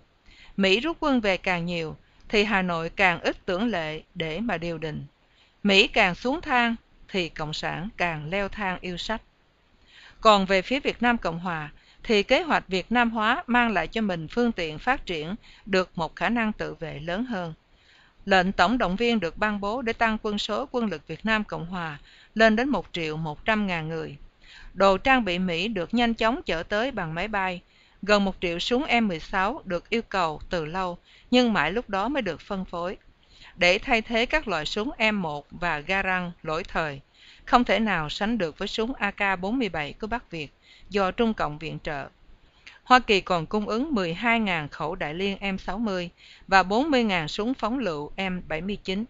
Năm một nghìn chín trăm sáu mươi chín, chương trình lãnh đạo đã được một trăm ngàn cán bộ quân và dân sự, trên một ngàn người, kể cả phi công, được gửi sang Hoa Kỳ mỗi năm để theo học các lớp huấn luyện cao cấp. Đến năm một nghìn chín trăm bảy mươi, chính phủ đã có thể loan báo rằng Việt Nam Cộng Hòa đã chính thức bước sang giai đoạn hậu chiến. Kỹ năng tác chiến và khả năng toàn diện của quân lực Việt Nam Cộng Hòa đã được cải thiện lớn lao vào năm một nghìn chín trăm bảy mươi mốt, dù rằng lúc đó tám mươi phần trăm quân Mỹ đã rút về. Chương trình Bình Định, một thành tố khác của kế hoạch Việt hóa, cũng đã tiến triển tốt dưới hình thức chương trình Phượng Hoàng, dưới quyền điều khiển của cơ quan tình báo trung ương C I A và William Colby. Trong khoảng thời gian một nghìn chín trăm sáu mươi chín đến một nghìn chín trăm bảy mươi mốt, theo Colby, chương trình Phượng Hoàng đã giảm bớt được sáu mươi bảy ngàn quân phiến Cộng, trong đó hai mươi mốt ngàn tên bị giết trong các năm đó. Số còn lại hoặc trở về làng hoặc bị coi như tù binh. Dưới chiến dịch ấy, dân làng được cung cấp vũ khí và huấn luyện cách thức nhổ tận gốc bộ máy Việt Cộng địa phương và ngăn không cho chúng di chuyển từ xã nọ sang xã kia. Địa phương quân ba trăm ngàn người và nghĩa quân hai trăm năm mươi ngàn cũng được Hoa Kỳ vũ trang. Tới năm bảy mươi đến tám mươi phần trăm các lực lượng này đã được cung cấp vũ khí tự động. Ngay đầu năm bảy mươi mốt, Nixon đã báo cáo như sau trong bản phúc trình gửi Quốc hội về chính sách đối ngoại. Vào giữa năm một nghìn chín trăm sáu mươi chín, các chỉ số cho thấy khoảng bốn mươi phần trăm dân số vùng nông thôn đã thuộc quyền kiểm soát của miền Nam Việt Nam, năm mươi phần trăm dưới ảnh hưởng của cả hai bên và mười phần trăm thuộc quyền kiểm soát của bên kia. Gần đây, các tỷ lệ nói trên đã lần lượt là sáu mươi lăm phần trăm, ba mươi phần trăm và năm phần trăm. Nếu lấy con số sáu triệu dân thành thị của miền Nam, tất cả đều thuộc quyền chính phủ kiểm soát, cộng với trên bảy triệu dân số nông thôn vừa nói trên, thì có khoảng tám mươi phần trăm tổng số dân miền Nam Việt Nam hiện do chính phủ kiểm soát. Nhưng thật là rủi ro, đang khi Việt Nam Cộng Hòa lớn mạnh và bắt đầu nắm lấy thế chủ động và chiếm phần ưu thế, thì Kissinger lại tới Sài Gòn để Bắc phải chấp nhận một cuộc ngưng bắn tại chỗ, cho phép quân Bắc Việt ở lại miền Nam. Bọn chúng sẽ không bị tập kết vào những vùng có phân ranh giới rõ ràng, mà sẽ được tự do ở đâu ở đó, tại bất cứ nơi nào mà chúng thiết lập được vị trí, như những đốm da beo. Người ta bèn gọi đó là ngưng bắn kiểu da beo. Bốn năm qua, dân chúng miền Nam đã được vũ trang và huấn luyện để chống Cộng. Giờ đây, họ sẽ được lệnh chấp nhận sự có mặt của Việt Cộng và cho phép chúng được tự do đi lại trong các vùng thôn quê. Người miền Nam đã từng được huấn luyện để tiêu diệt Cộng sản, bây giờ lại được lệnh chấp nhận cho chúng sống chung. Điều ấy phát sinh ra trong dân gian nhiều câu nói cay đắng, chẳng hạn, trước kia mình vô rừng để săn thú, bây giờ mình lại phải ôm thú trong tay và ngủ với chúng. Ông Thiệu sau này ví von việc Hoa Kỳ bắt buộc chấp nhận cho Bắc Việt để quân lại miền Nam như buộc chủ nhà phải chấp nhận một kẻ trộm vừa bị chộp quả tang trong phòng ngủ mình. Ông kể câu chuyện, có người kêu cảnh sát đến bắt kẻ trộm. Lúc cảnh sát tới, họ vẫn không đuổi được tên trộm ra khỏi nhà. Thấy khó quá, viên cảnh sát trưởng bèn đút súng vô bao, rồi khuyên người chủ nhà, hắn đâu đến đổi nào, tại sao không thử cố sống chung với hắn đi? Ít lâu sau chắc rồi hắn sẽ nhớ nhà và sẽ về với gia đình hắn đấy. Dĩ nhiên, ít lâu sau tên trộm sẽ nhảy lên giường, hiếp vợ mình. Với tâm trạng đó, Ông Thiệu tìm cách đối phó với Kissinger sau buổi họp mặt ban đầu là mười chín tháng mười năm một nghìn chín trăm bảy mươi hai. Ông yêu cầu Kissinger đến họp với các thành viên Hội đồng An ninh Quốc gia tại nhà riêng của Ngoại trưởng Trần Văn Lắm tại đường Hồng Thập Tự vào sáng thứ Sáu, ngày hai mươi tháng mười lúc mười giờ. Đến lúc đó, thì phía Việt Nam đã có dịp nghiên cứu bản văn hiệp định bằng tiếng Việt do John Necropole, phụ tá của Kissinger, trao cho hôm trước. Đọc bản tiếng Việt do Cộng sản thảo, phía Việt Nam Cộng Hòa đã thấy rõ ràng những mối lo âu của mình là có căn cứ. Kissinger đã chấp nhận bản dự thảo tiếng Việt với tất cả thuật ngữ của Cộng sản, và nó khác hẳn với bản Anh ngữ. Bắc Việt quả đã dùng chữ cơ cấu chính quyền để mô tả Hội đồng Hòa hợp và Hòa giải Dân tộc, và các lực lượng Mỹ được gọi bằng một từ ngữ cố tình xúc phạm là quân Mỹ. Một đoạn khác trong bản tiếng Việt kêu gọi Mỹ và các chư hầu phải rút lui. Trước khi phiên họp bắt đầu, quanh một bàn ăn dài bằng gỗ mung, Ngoại trưởng Lắm, người Công giáo, đọc một lời cầu nguyện. Xin Chúa ban ơn cho những người đang có mặt tại đây, làm việc đắc lực đem lại hòa bình cho Việt Nam. Phía Việt Nam Cộng Hòa phản đối, đòi minh xác tổng cộng hai mươi ba điểm. Một cuộc đấu khẩu sôi nổi được diễn ra. Trong số hai mươi ba điểm, Kissinger nói chỉ có tám điểm là đáng được minh xác thôi. Buổi họp kết thúc vào lúc trưa. Tới Dinh, Nhã vào gặp Thiệu giữa lúc ăn trưa. Ông bảo Nhã ngồi xuống cùng ăn. Nhã nói, em không có thời giờ ăn đâu. Việc này nghiêm trọng. Thiệu hỏi cái gì nghiêm trọng? Liền đọc một danh sách dài, những khác biệt giữa Việt Nam và Kissinger. Sau này Nhã kể lại. Càng đọc thêm, mình càng thấy ổng hết muốn ăn luôn. Nhã giục ông Thiệu đòi thêm thời giờ nghiên cứu bản hiệp định và đề nghị, xin anh bỏ buổi họp năm giờ đi. Thiệu đáp, nhưng mình đã lỡ hứa rồi. Cùng một lúc, ông Thiệu lại nhận ngay được những báo cáo khẩn từ các bộ tư lệnh quân đoàn, cho biết địch đang tập trung theo đúng những chỉ thị ghi trên những tài liệu tịch thu. Nếu như ông Thiệu cứ tiếp tục tiến hành ký tắt vào bản hiệp định, thì chắc sẽ có ngay một cuộc tấn công của địch trên toàn lãnh thổ trước khi có cuộc ký kết chính thức tại Paris. Sự việc này hình như đã được dàn xếp tháng trước với Kissinger tại Paris rồi. Nhã nói, mình phải triệu tập tất cả các tỉnh trưởng về Sài Gòn sáng ngày mai, và em sẽ lấy đó làm cái cớ để hoãn cuộc họp với Kissinger. Thiệu quyết định không cho Kissinger biết về những tài liệu tịch thu, vì ông muốn để xem Kissinger sẽ nói gì về những điều kiện ông ta đã thỏa thuận với Bắc Việt. Ngoài ra, Thiệu không muốn cho Kissinger có dịp để cãi rằng đó chỉ là chiến dịch phản tuyên truyền của Cộng sản. Thiệu nghĩ rằng đối với Kissinger với những tài liệu tịch thu đó thì chỉ gây thêm căng thẳng mà thôi.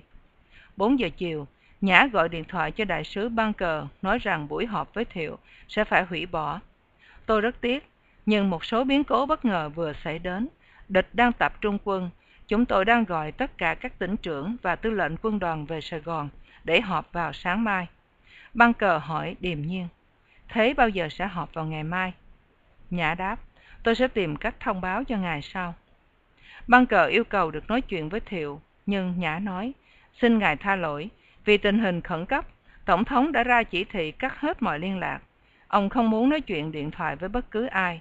Tôi sẽ gọi lại ngài chừng nào tôi được biết thời giờ Tổng thống có thể gặp lại ngài được. Sau đó mấy tiếng đồng hồ, lúc Nhã đang ở tư thất Phó Tổng thống Trần Văn Hương, ông nhận được điện thoại của Bunker. Bunker hỏi, chúng tôi có thể tới gặp Tổng thống lúc này được không? Chúng tôi sắp rời tòa đại sứ ngay bây giờ đây. Nhã nói, trong dinh chưa chuẩn bị.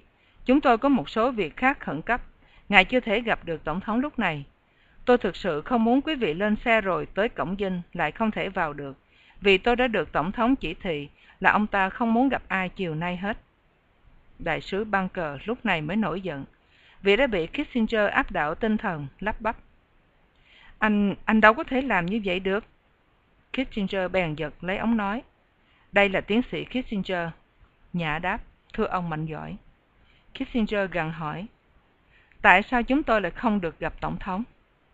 Nhã đáp, như tôi vừa mới giải thích cho đại sứ Bunker, tôi rất tiếc là Tổng thống không thể gặp quý vị lúc này. Ông ta sẽ gặp quý vị ngày mai.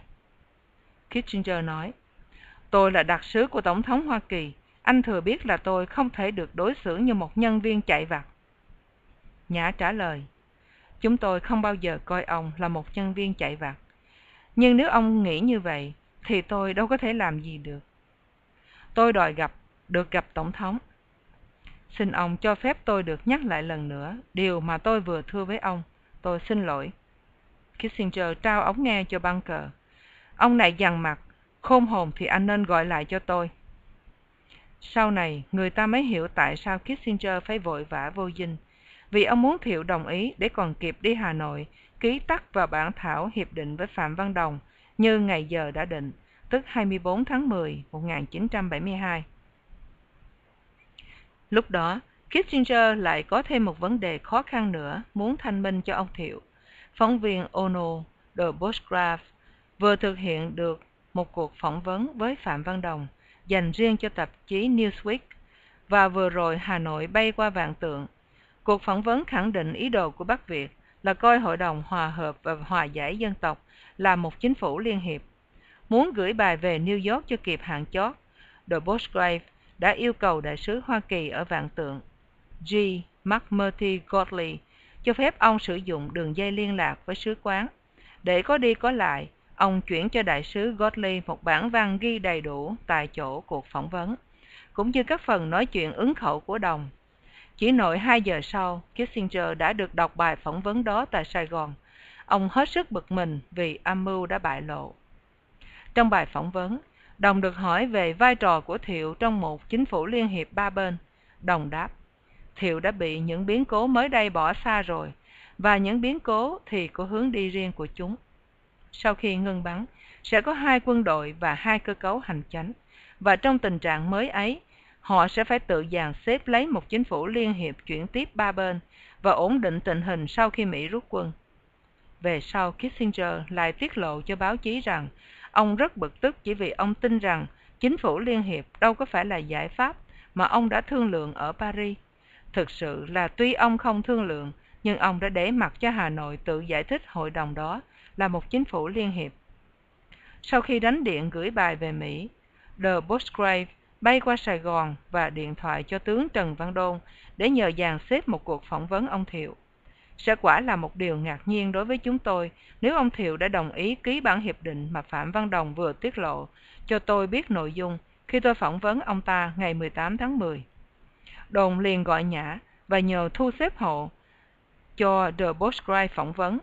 Đồn cũng nói sơ qua về cuộc phỏng vấn Phạm Văn Đồng của Newsweek, nhưng ông không có bản văn trong tay. Xế trưa thứ Sáu, Kissinger lại điện thoại vào dinh đòi gặp Thiệu, vì ông muốn cho Thiệu coi bài phỏng vấn Đồng và đồng thời giải thích với Thiệu rằng ở Paris, ông đã không hề thương lượng về một chính phủ liên hiệp. Qua máy nói, Kissinger chỉ bảo Nhã là vừa có một biến chuyển mới và tôi cần phải thưa chuyện với Tổng thống, nhưng Nhã không đổi ý và yêu cầu Kissinger nán chờ thêm. mười giờ sáng hôm sau, thứ Bảy hai mươi mốt tháng mười, Kissinger và Bunker được mời đến gặp Thiệu.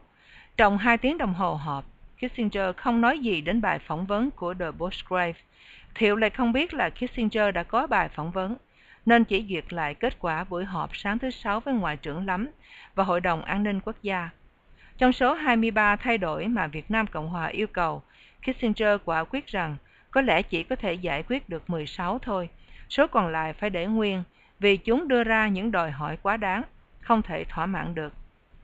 Các điểm chính là sự hiện diện của quân đội Bắc Việt tại miền Nam và cương vị của Hội đồng Hòa hợp và Hòa giải Dân tộc trong tư cách một cơ quan chính quyền. Tới đây, nhân viên văn phòng Tổng thống bước vào đưa một mật điện từ Tòa đại sứ Hoa Kỳ chuyển sang.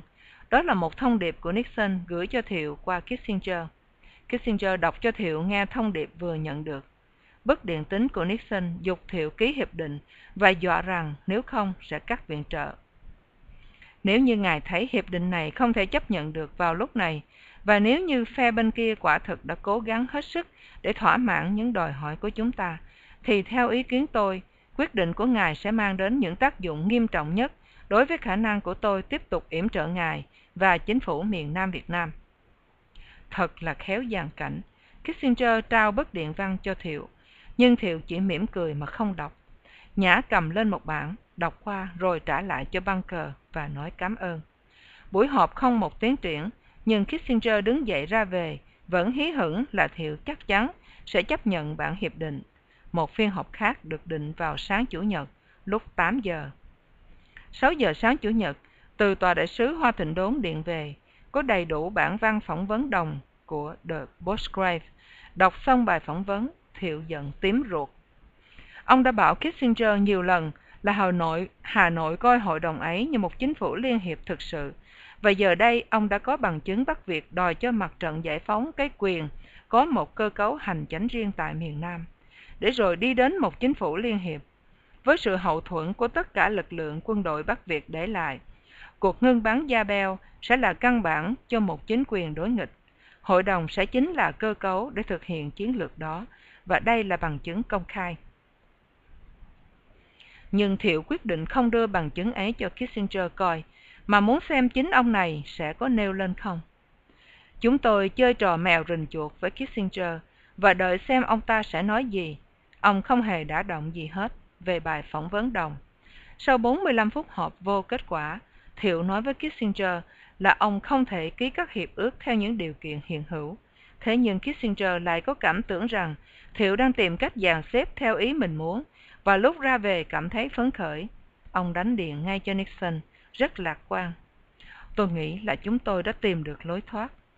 Khi Kissinger bay qua Nam Vang, Bunker lại tiếp tục hội họp với phía Việt Nam Cộng Hòa và thông báo Tòa Bạch Cung rằng cả ông lẫn Kissinger đều thấy lạc quan sau khi họp với Thiệu. Bunker còn quả quyết rằng Bắc Việt đã thất bại trong nỗ lực giành đất trước khi ngưng chiến. Trong cùng ngày, khi họp với Hội đồng An ninh Quốc gia, ông Thiệu cũng trấn an họ là sẽ không chấp nhận công thức liên hiệp, và ông tin chắc rằng Kissinger đã bị Hà Nội lừa. Tại thủ đô Hoa Kỳ, Hưng cũng đã đọc bài phỏng vấn Đồng đăng tải trong tờ Newsweek. Đọc xong, Hưng thấy rằng những lo sợ trước kia của mình đã đúng. Mỹ sẽ dàn xếp với Hà Nội một công thức chính phủ liên hiệp. Mùa hè vừa qua, lúc tình hình quân sự tại miền Nam đã sáng sủa và Hà Nội dường như có nhiều thiện chí thương thuyết hơn, Hưng đã cố gắng một lần nữa vận động cho một cuộc tiếp xúc trực tiếp giữa hai miền Nam Bắc. Lúc ấy, Hưng chưa thấy được hướng đi rõ rệt của những cuộc thương thảo giữa Kissinger và Thọ, cho nên trong tuyệt vọng, anh đã tin rằng tái lập giao thương có thể là một lối thoát cho Việt Nam Cộng Hòa đi thẳng với Bắc Việt bên ngoài khuôn khổ hòa đàm Mỹ và Bắc Việt. Ít ra thì cái sáng kiến ấy cũng sẽ có tính cách tuyên truyền rất lợi cho chính phủ Sài Gòn, vì tỏ ra là mình không ngoan cố. Để mở đường, ngày hai mươi bốn tháng chín năm một nghìn chín trăm bảy mươi hai, Hưng đã viết cho tờ Washington Post một bài bình luận dài hơn một trang, nhan đề Nam Bắc bắt tay để buôn bán. Trong bài đó, anh nhấn mạnh tầm quan trọng của sự giao thương và coi nó như một yếu tố của hòa đàm. Việc tái lập cộng tác kinh tế giữa hai miền Nam Bắc phải được cứu xét nghiêm chỉnh trong một cuộc thương thảo hiện nay. Sau đó, anh còn gửi cho ông Thiệu một lá thư, dục phải có sẵn một giải pháp hòa bình, trong đó có vấn đề thông thương trước khi Kissinger tới Sài Gòn. Anh cho rằng nếu Sài Gòn được Hoa Kỳ thỏa thuận cho thương thuyết thẳng với Hà Nội thì sẽ đỡ thiệt hại cho miền Nam hơn, vì vẫn còn nhiều phương thức thảo luận khác. Trong lúc Kissinger đang ở Nam Vang họp với Tổng thống Campuchia Lon Nol, thì các viên chức Hoa Kỳ đi các nước Đông Nam Á thông báo cho Thái Lan, Đại Hàn và Lào là Việt Nam Cộng Hòa đã đồng ý ký kết hiệp định. Tại Sài Gòn, theo chỉ thị của Kissinger, các viên chức và đại sứ Mỹ cũng đi phao tin Thiệu sẽ ký. Trong buổi họp gặp gỡ với Lon Nol tại Nam Vang, Kissinger còn nói năng như thể Thiệu đã hoàn toàn tán thành bản hiệp ước. Lon Nol bèn mở champagne để chúc mừng. Thế là hòa bình sắp tới. Chúng ta sẽ uống mừng cho hòa bình và ca ngợi tiến sĩ Kissinger đã thành công trong sứ mạng của ông. Sau khi gặp Lon Nol, Kissinger bay ngay về Sài Gòn để kịp giờ họp với Thiệu một lần nữa vào chiều Chủ nhật hai mươi hai tháng mười. Trước đó, Thiệu đã quyết định sẽ không thay đổi lập trường. Trở về Sài Gòn, Kissinger cảm thấy rộn rực về viễn ảnh thành công thì đã được vì đã được Lon Nol tán thành các kế hoạch của mình. Ông cùng Bunker đi thẳng vào Dinh Độc Lập gặp Thiệu, nhưng tới nơi, Thiệu đã đón ngay bằng một câu trách móc bằng tiếng Việt. tôi không đồng ý. Về việc một số nhân viên của quý vị đi nói khắp Sài Gòn là tôi đã ký. Tôi chưa ký kết gì cả. Tôi không phản đối hòa bình, nhưng tôi chưa nhận được một trả lời thỏa đáng nào về quý vị, cho nên tôi sẽ không ký. Rồi Thiệu nhắc lại ba phản đối chính. Sự hiện diện tiếp tục của quân Bắc Việt tại miền Nam, tính cách liên hiệp của Hội đồng Hòa hợp và Hòa giải, và việc Bắc Việt không tôn trọng vùng phi quân sự như một biên giới giữa hai miền. Bắc Việt khăng khăng cho là không có phân cách nào giữa Nam và Bắc. Việt Nam là một lãnh thổ. Cứ theo lời lập luận ấy, thì quân Bắc Việt đâu có xâm chiếm miền Nam, và vì vậy đâu có bắt buộc phải trở về Bắc hay rút khỏi miền Nam. Cho nên đối với Thiệu, thừa nhận vùng phi quân sự, coi nó như ranh giới Nam Bắc là điều tối quan trọng cho lập luận của mình đòi quân Bắc Việt phải triệt thoái khỏi miền Nam và trở về quê quán của họ. Kissinger nổi giận đùng đùng, bảo Thiệu là ông đã thành công ở Bắc Kinh, ở Mạc Tư Khoa, ở Paris, mà bây giờ Thiệu lại trở thành chướng ngại hòa bình. Nếu ngài không ký, chúng tôi sẽ xúc tiến một mình. Kissinger đe dọa như vậy. Không kiềm chế được nữa, Thiệu buộc tội Kissinger là đã thông đồng với Nga Xô và Trung Cộng để bán đứng miền Nam Việt Nam. Sau này Thiệu kể lại, tôi vừa kinh ngạc vừa bực tức. Chính quyền Mỹ đã không phải là một đồng minh có danh dự. Họ đã không cần sự thỏa thuận của Việt Nam Cộng Hòa. Mỹ đã phản bội mình. Mình bị ép buộc phải nhận lấy một thất bại mà không làm gì khác được. Anh có thể tưởng tượng được không? Kissinger bảo tôi là Nga đã nói với ổng rằng Bắc Việt sẽ không chấp nhận triệt thoái, và Hoa Kỳ đã đồng ý. Nói như thế thì còn ra thể thống gì nữa? Thiệu nhất định không muốn dính líu gì tới vụ đổi chác này của Kissinger, vì ông không thấy có gì lợi cho miền Nam hết, ngoài thảm họa ở phía chân trời. Tất cả nỗi căm giận nén lại trong lòng Thiệu lúc đó mới bùng ra, và ông nói với Kissinger.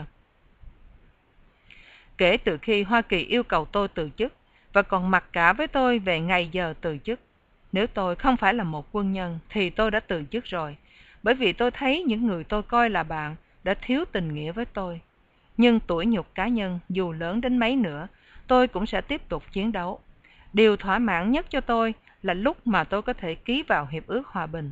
Tôi chưa hề nói với ai là người Mỹ đã yêu cầu tôi từ chức, vì như vậy họ sẽ chia sẻ mối tủi nhục đó với tôi, nhưng tôi đã làm như là tự mình lấy quyết định đó. Nhất định không chịu thua, Kissinger đáp. Tôi cảm phục sự can đảm, lòng hy sinh và tính anh hùng được biểu lộ trong bài diễn văn của ngài. Tuy nhiên, là một người Mỹ, tôi không khỏi bực bội về câu phát biểu của ngài, cho là chúng tôi đã thông đồng với Xô Viết và Trung Quốc. Làm sao ngài có thể quan niệm được như vậy, mà khi Tổng thống Nixon ngày tám tháng năm đã liều cả tương lai và chính trị của mình để giúp ngài? Khi chúng tôi thảo luận với Xô Viết và với Trung Quốc, đó là để làm áp lực với họ, để họ làm áp lực với Hà Nội. Chúng tôi thực tâm tin rằng bản hiệp định đề nghị này bảo tồn được nền tự do của Nam Việt Nam. Nguyên tắc của chúng tôi đã giống như nguyên tắc của ngài, và chúng ta đã bảo vệ chúng. Ngài chỉ có một vấn đề, Tổng thống Nixon có nhiều vấn đề khác. Không một người Mỹ nào sẽ hiểu được việc ngài tin là chúng tôi đã phá hoại ngài, chứ đừng nói gì đến Tổng thống Nixon. Còn về chi tiết, chúng tôi đã không công nhận quyền Bắc Việt được ở lại miền Nam. Chúng tôi đã sử dụng ngôn ngữ của Hiệp định Geneva, vì chúng tôi nghĩ đó là phương cách tốt nhất để đi đến một giải pháp thực tiễn. Giá như chúng tôi muốn bán đứng quý vị, thì chắc đã có nhiều cách dễ dàng hơn để hoàn thành việc đó rồi. Ông Thiệu không hề động tâm khi thấy Kissinger phật ý, còn Kissinger thì thay đổi chiến thuật, lúc thì làm vẻ tức giận, lúc thì ngọt ngào, nhưng chẳng đi đến đâu. Nhã thông ngôn rút ngắn những câu trả lời của Kissinger, khiến ông ta còn giận hơn nữa. Tại sao Tổng thống của Anh lại đóng vai trò kẻ tử vì đạo như thế? Ông ta đâu có cái chất liệu làm nên một người tử vì đạo. Thiệu cười gằn và vẫn đáp bằng tiếng Việt. Tôi đâu có định làm kẻ tử vì đạo. Tôi là người theo chủ nghĩa quốc gia, và tôi đang cố làm một người thực tiễn, muốn có những câu trả lời cho những điểm hợp lý. Càng nghe Kissinger giải thích thêm, Thiệu càng nổi giận, nhưng ông nén lại, xoay lưng đi và ngó lên bức bản đồ Việt Nam lớn, treo trên tường, phòng ước đoán tình hình, nơi đang họp. Sau này Thiệu kể lại, bổn phận của Mỹ là chiến đấu với đồng minh của mình, chứ đâu phải là một avocat du diablo, thầy biện hộ cho ma quỷ. Kissinger đến với mình không như người bạn cùng chiến đấu, mà để biện hộ cho chính nghĩa của Bắc Việt. Ông ta cho tôi cái cảm tưởng là ông đại diện cho Hà Nội, chứ không phải cho Hoa Kỳ. Ông đâu có về phe mình, mà về phe Lê Đức Thọ để biện hộ cho lập trường của tên này. Ông còn bào chữa cho Bắc Việt, đó mới là cái lạ. Tại sao một người bạn Mỹ cùng chiến đấu lại bào chữa cho kẻ thù? Tôi không hiểu ông ta làm việc cho ai, cho chúng ta hay cho Bắc Việt. Đáng lẽ tiến sĩ Kissinger đã nên tới Sài Gòn cùng làm việc với mình ngay từ hồi đầu, bày ra chiến lược và ủng hộ nhau mới phải. Thiệu cho rằng Việt Nam Cộng Hòa hiểu Bắc Việt hơn Mỹ, rằng Kissinger đã bị Thọ đánh lừa, hoặc đã có trao đổi bí mật gì với Hà Nội. Ông cố gắng giải thích cho Kissinger là ông không làm cản trở hòa bình, nhưng hiệp định là một vấn đề sinh tử cho nước tôi. Thiệu càng tỏ ra cứng rắn, thì Kissinger lại càng nổi giận. Đây là sự thất bại ngoại giao lớn nhất trong sự nghiệp của tôi. Thiệu cũng bực tức hỏi, sao ông vội đi tranh giải hòa bình Nobel đến thế? Kissinger quay lưng đi không đáp. Bunker lúc này cũng đã nổi nóng, bèn tiếp tục cuộc đàm thoại. Vậy thì, thưa Tổng thống, lập trường chót của ngài là không ký, phải không? Thiệu nói, vâng, đó là lập trường cuối cùng của tôi. Tôi sẽ không ký và tôi xin ngài thông báo cho Tổng thống Nixon biết như thế. Xin quý vị trở về Hoa Thịnh Đốn và nói với Tổng thống Nixon rằng tôi cần được trả lời. Nhất quyết không chịu để cho bao nhiêu nỗ lực của mình tan vỡ, Kissinger yêu cầu Thiệu cùng họp thêm một lần chót trước khi rời Sài Gòn vào sáng thứ Hai, ngày hai mươi ba tháng mười. Thiệu hỏi để làm gì? Kissinger đáp, báo chí vẫn còn nghĩ là chúng ta gần đi tới được một giải pháp, vậy ta nên có một buổi họp ngắn để chứng tỏ rằng đang có sự tham khảo giữa các đồng minh. Thiệu nói, được rồi, nếu việc đó có thể giúp quý vị được chút nào, thì sáng mai ta có thể có một buổi họp ngắn năm phút. tám giờ sáng hôm sau, khi hai bên gặp nhau lại, sự việc đã rõ là Thiệu sẽ không thay đổi ý kiến. Ông trao cho Kissinger một lá thư riêng gửi Nixon, trong đó ông tóm lược những điểm phản đối của Việt Nam Cộng Hòa, nhắc lại rằng ông muốn ký kết một hiệp định hòa bình, nhưng chỉ với những điều kiện thỏa đáng và khi nào đến đúng lúc. Trước khi từ giã, Kissinger yêu cầu Thiệu, tôi yêu cầu có một sự đồng ý giữa chúng ta là không tiết lộ cho báo chí biết bất cứ điều gì đang diễn tiến. Hãy làm như chúng ta đã có được một buổi họp xây dựng. Kissinger bắt tay Thiệu và vội vã ra về. Tới phi trường Tân Sơn Nhất, Kissinger đã thấy một đám ký giả và nhiếp ảnh viên chực sẵn. Ông ngừng lại vài phút. Có một phóng viên hỏi, chuyến đi này có được việc không? Được việc. Có xây dựng không? Xây dựng. Như bất cứ lần nào tôi đến đây. Ông có trở lại đây nữa không? Ông không đáp, mà chỉ nhoẻn miệng cười ngoại giao nổi tiếng của mình. Thiệu chỉ thị cho Nhã soạn một bản nhận định mô tả bốn ngày thảo luận xây dựng để đi đến một cuộc hòa giải. Rồi ông triệu tập Hội đồng An ninh Quốc gia bằng những từ ngữ lạnh lùng, không xúc cảm. Ông tóm lược những điểm bất đồng ý kiến trong mấy buổi họp cuối cùng với Kissinger và Bunker. Ông nói, ta sẽ không ký kết, trừ khi nào đã có được những sửa đổi. Sau buổi họp này, Thiệu gặp Nhã riêng trong dinh. Nhã hỏi, bây giờ mình sẽ làm gì? Đây là lúc phải có hành động cứng rắn. Chắc là khi về tới Hoa Thịnh Đốn, Kissinger sẽ gọi báo chí đến và bảo họ rằng mình làm trở ngại hòa bình. Ông ta sẽ nói là mình chơi xấu, không có thiện chí, vậy mình phải hành động trước. Thiệu hỏi, hành động trước cách nào? Nếu nói ra những gì mình đã thảo luận, thì mình sẽ là người bội ước với Kissinger. Nhã đề nghị ông Thiệu lên đài truyền hình thảo luận về kế hoạch hòa bình mới nhất của Hà Nội, theo như cuộc phỏng vấn Phạm Văn Đồng đã được đăng tải trên báo chí, và chỉ nên giới hạn vào kế hoạch đó, thay vì nói đến những điểm ghi trong bản dự thảo hiệp định. Vì những điểm này trong thực chất tương tự như bản văn Kissinger mang qua Sài Gòn, ta có thể chỉ tấn công mưu đồ của Cộng sản và ngụ ý rằng đó là những gì mình đã thảo luận với Kissinger. Đó là lối lẩn tránh rất vấn đề rất khéo. Mình sẽ dùng chính kỹ thuật của Kissinger, lấy gậy ông, đập lưng ông. Kissinger lúc đó đang nổi tiếng về những màn hấp dẫn giống như truyện điệp viên. Ông giả bộ đi Pakistan rồi lén sang Bắc Kinh gặp Chu Ân Lai, mở đường cho Nixon, đi Frankfurt, Đông Đức, rồi vòng bay sang Paris tới nhà tướng Walters ở Paris, với bí danh là tướng Harold R. Kurtzman. Buổi chiều đi ăn cơm với Đào Cine, ban đêm đi họp với Lê Đức Thọ. Người ta đã gọi ông là James Bond của Nixon. Lần này ông muốn từ Sài Gòn bay thẳng ra Hà Nội, bí mật ký tắt vào bản hiệp định với Phạm Văn Đồng, rồi sau đó Ngay khi ông còn ở Hà Nội, Nixon sẽ từ Hoa Thịnh Đốn tuyên bố hòa bình trong danh dự trước ngày tuyển cử. Được như vậy thì sẽ vinh hạnh cho ông biết bao nhiêu, cả thế giới sẽ vô cùng bỡ ngỡ. Nhưng ông đã vỡ mộng và giận dữ. Ông thề, tôi sẽ không trở lại miền Nam Việt Nam nữa. Hết chương năm.